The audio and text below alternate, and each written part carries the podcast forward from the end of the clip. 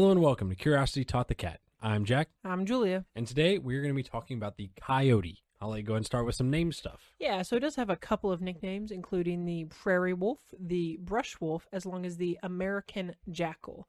Um, where it's found is it's found throughout North America, um, and it's found all throughout North America in all kinds of environments because it's able to adapt so easily to these environments, such as um, new urban or rural areas. They uh, have quickly adapted to these new arrangements, so they can be found pretty much anywhere in these areas. Yeah. And uh, as for like dens and burrows, they like to create dens and burrows, uh, mostly for giving birth, but they can be found in caves, uh, ground burrows, or sides of canyons. And then just jumping into um, what it looks like. The size of these um, coyotes, um, they're about, I would say, average dog size is the best way to describe it. Um, adult males weigh on average between 18 to 44 pounds, just depending on the area that they're found in. And females weigh about 15 to uh, 40 pounds. So the females are slightly smaller than the males. And their average length is about three to four feet long. Um, with about two feet at the shoulder. So they're not huge. Like I said, they're pretty much average dog size, um, but they can get quite big, especially, like I said, they're different sizes in certain areas. So they can get very large. Yeah, it really depends on the food sources available. Uh, food sources in the uh, the range that they get uh, to run around in. That really determines how big they're going to get. So that's why there's such a big range. Uh, and that is for the largest. The largest coyote on record was a male killed near Afton, Wyoming, in 1937, and it measured four feet 11 inches from nose to tail and weighed 75 pounds. So this was a coyote that probably had really good source of food, a lot of animals in the area, and it was just able to it was able to get that big. And then as for how it looks, uh, you've seen some pictures going. Uh, their fur is a predominantly light gray, and it have will have like reds and browns in there as well as some black and white. Uh, it varies with geography, whatever suits the uh, environment. So as you can see, like here, you can see almost kind of a darker wolf, where other times it'll be a lot lighter, almost more gray. And the the coyotes living at high elevations tend to have more black and gray shades than their desert dwelling counterparts, which are more um, a whitish gray or brown. And then just some physical characteristics. Um, it has very large ears for its size, which you can see in the pictures. Um, similar to foxes, almost how how they have very large ears compared to their heads. Um, but they also have a very smaller, kind of compact snout as well. Its tail tends to hang between its legs as it walks and runs around, which is different from what we think of with wolves and even domesticated dogs. It's different to how they walk. Mm-hmm. Um, and its paw print can be distinguished from uh, dogs and wolves because it's a lot more long and narrow and it's less round. So it's very um, straight and narrow compared to like a round paw print that you'd usually see. And then getting into what it eats, uh, the coyote is going to be primarily carnivorous. Uh, its diet's going to consist of things like deer, rabbits, hares, rodents, birds, uh, reptiles, amphibians, fish, and invertebrates. So that includes like bugs and whatnot. Although it will on occasion eat fruits and vegetables as well. Uh, coastal coyotes have actually adapted to feed on fish and other marine foods, so there's less uh, uh, more gamey mammal type foods. They gotta eat uh, fish, so they've adapted to that and it has a hefty grass diet of wheat in the winter and spring to help compensate for uh, when there's not as many animals around. And it is also known to try and eat farm animals. And then as for how it hunts, it kind of just depends on the animal that it's hunting. So, for instance, when hunting larger prey, it often works in pairs or small groups.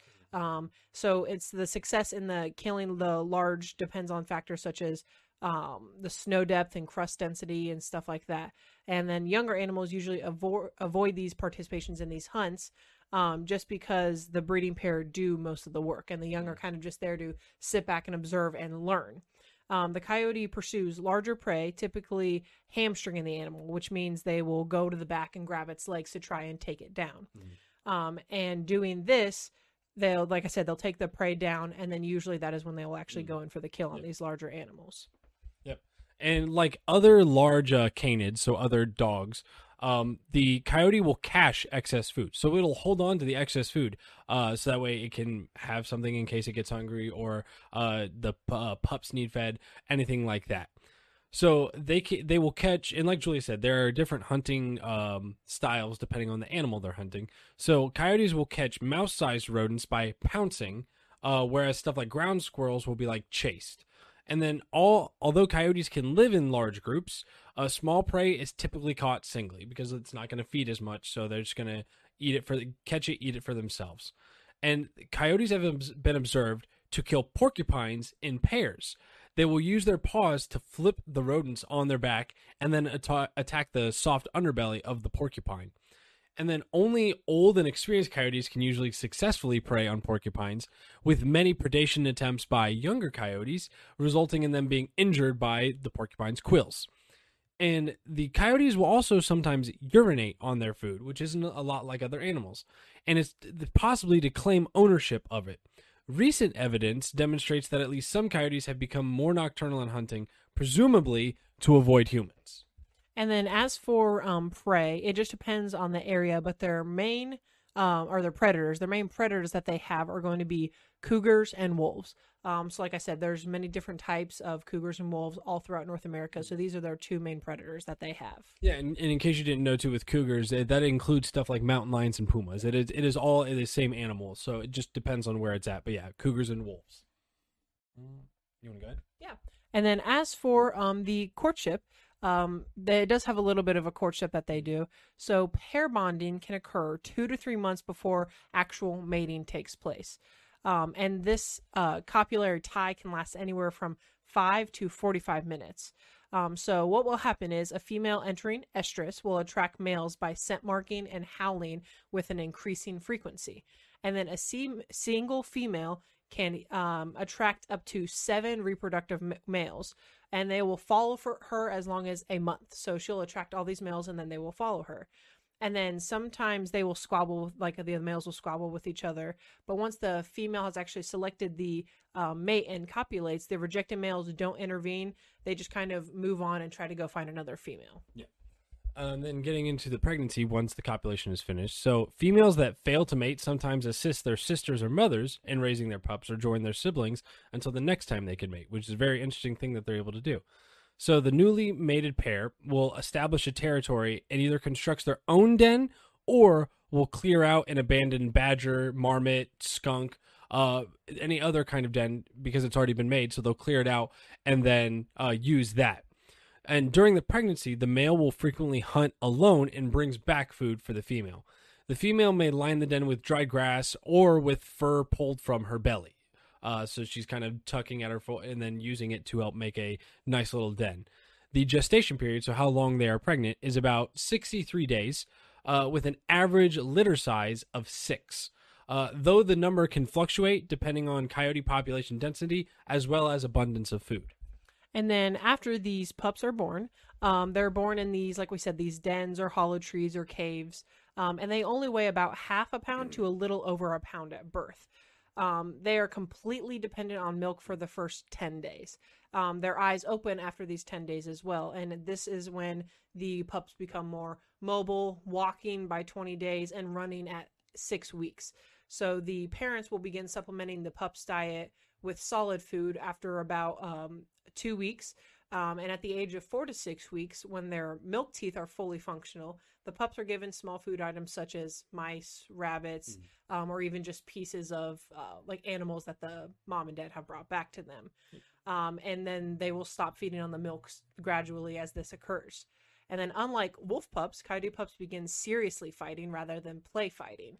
Um, so they'll seriously fight first and then they'll play fight as they get older, which is yeah. not something you usually see in these kind of animals. And at the age of four to five weeks, they have established dominance hierarchies within their family already. So um, after these four to six weeks, one pup will be more dominant than the other one, than the other one, and so on. Mm-hmm. Um, and they're more likely to play rather than fight, like I mentioned. Yeah. So the males play an active role in feeding, grooming, and guarding the pups, um, but abandons them if the female goes missing before the pups are completely weaned. Um, and then the den is abandoned after all this happens, and the pups follow their parents in patrolling their territory and hunting. Um, and pups may leave their families, though they can remain in their families for much longer. Um, and the pups attain adult dimensions at eight months, so they're full size at eight months, um, and they gain a, a, full adult weight about a month later. And then, as for lifespan of a coyote, so in captivity, coyotes can live up to 15 years, Whereas uh, compared to a more wild coyote, they rarely make it past three in the wild just because of all the things going on. It's a dangerous world for them. and the oldest recorded one in the wild uh, was a male that was 11 years old, and so that's well past the the, uh, the wild life expectancy for these animals. And then getting into the behavior for them, uh, so they have a highly flexible social organization. So they either live in a family unit or in a loosely knit packs of unrelated individuals. But no matter what, they're almost always going to be in groups. There's going to be strength in numbers for them. The basic social unit of a coyote pack is a family containing a reproductive female. However, unrelated coyotes may join forces for companionship or to bring down prey too large to attack singly. So these non family packs are usually only temporary, and they may consist of bachelor males, non reproductive females, and sub adult young. So ones who aren't quite there yet, can't aren't at quite the same level. And then families are formed in midwinter when the females enter estrus. And then as for communication, I'm sure you can imagine they have a lot of different noises that they can make. Um, so the most obvious one that they make is a solitary howl, which is very similar to a wolf's howl, actually. Um, and uh, other communication things that they use, um, aggressive behavior. Um, they will do um, similar to foxes. Mm. They'll arch its back and lower its tail, and they'll uh, kind of snarl or even bark. Mm. and like I said, this isn't usually seen in wolves a lot, but it's more similar to foxes. Yeah. And the actual loudness and range of vocalizations um, is cause for its name, uh, its scientific name, which means barking dog, uh, just because it has this wide range of hmm. vocalizations. Mm. At least 11 are known in adult coyotes. Um, they include alarm noises, greeting, contact noises, um, woofs, growls, huffs, barks, yelps, howls, um, and even high frequency whines. So they have a huge range of different things that they can yeah. use and and go back a little bit to like the some uh, aggressiveness that Julie was talking about. So uh, the what is a little different compared to a lot of other animals. So fights among females tend to be more serious than ones among males. So females, when they are fighting, they'll almost kind of like they'll bite at like the forelegs of their opponent, as well as going for like the throat and shoulders. So they can tend to be more serious and more fatal fights. And then uh, just a little bit more about some of the vocalizations. So they have woofs that are used as low intensity threats or alarms and are usually heard near den sites. So it usually prompt it tell it's basically telling the pups like, "Hey, get back into their burrows, get back into the den. There's something out and about." They have they have growls that are used as threats at short distances, but have also been heard among pups playing and copu- eh, playing as well as a herd amongst copulating males. And then huffs are high intensity threat vocalizations produced by like rapid expiration of air. So that's going to be, hey, absolutely, like get away, run, whatever it may be. Uh, that's what the huff is going to be used for. And then jumping into its population, um, the coyote is listed as least concern. Um, and this is just due to its wide distribution, like we mentioned earlier, through North America, um, as well as it's so versatile and ab- able to adapt to these new environments. So it really doesn't have a lot of things to worry about. Um, and it is also enlarging its range by moving into these urban areas throughout uh, U.S. and Canada and Mexico. Um, and the coyote was actually sighted in eastern Panama, which is across the Panama Canal, for the first time in 2013. So it's even starting to spread its range into that area as well. Yep. And then as for threats, the biggest threat to coyotes is going to be hunting. So we mentioned earlier that coyotes will sometimes try to eat farm animals.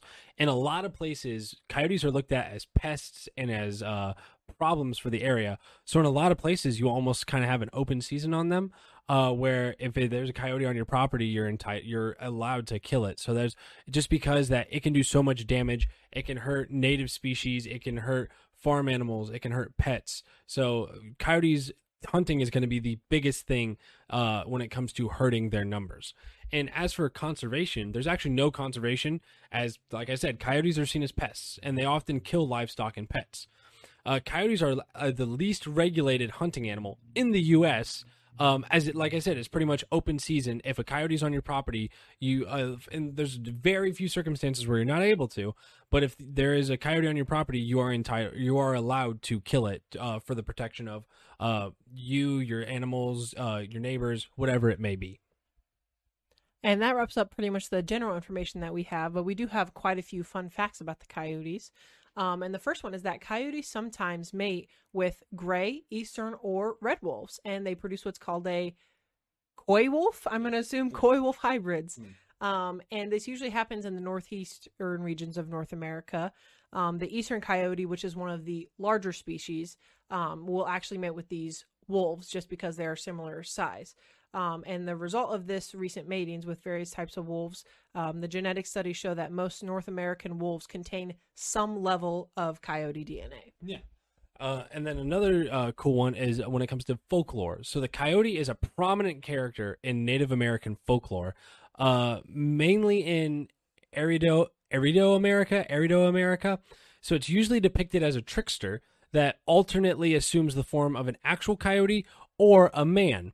Uh, as with other trickster figures, uh, the coyote uses deception and humor to rebel against social conventions.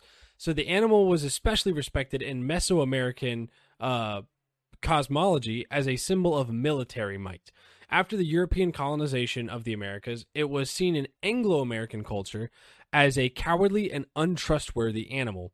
And unlike wolves, which have seen their public image improve, attitudes towards the coyote remain largely negative, and for reasons as mentioned before.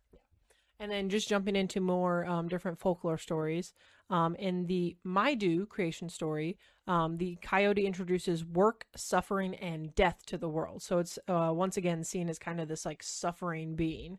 Um, it says that it is bringing winter in the world and it by stealing light back from the Kachinas. Along with that, after the creator creates humanity, the coyote and the Montezuma people um, teach people how to live. So they actually teach people how to live. Mm-hmm. Um, and the crow creation story portrays Old Man Coyote as the actual creator of all things. Um, so once again, it's just seen in so many different things, um, anywhere from this trickster thief to the actual creator of the world that we live in today. Yeah. Uh, and then navigating a little bit away from that. So uh, there's albinism. I, am sure a lot of people know what an albino is or albinism. Um, it is a, a, birth defect that can happen, and it is extremely rare in coyotes. So between 1938 and 1945, out of 750,000 coyotes that were hunted, only two were albino. Uh, so th- that is an extremely low number. I'm sure most people can think of they've seen some kind of albino creature out in the wild, whether it be squirrel, chipmunk, uh, raccoon. Most people have probably seen an albino animal. Uh, with coyotes, only two out of 750,000 throughout a seven year period. Um, and then coyotes may occasionally form mutualistic hunting relationships with the American badger. Um, and they will assist each other in digging up rodent prey. Uh, the relationship between these two species may occasionally border on an apparent quote unquote friendship, actually. Um, as some coyotes have been observed laying their heads on the badger for companionship or even licking their faces without protest, which is a way to um, kind of show love and appreciation by grooming them almost. Um, and the amicable interactions uh, between the coyotes and badgers were known to pre Columbian civilizations, um, as shown on a Mexican jar dated 1250 to 1300 CE, depicting the relationship between the two. So it's a known relationship that's been going on for many, many years.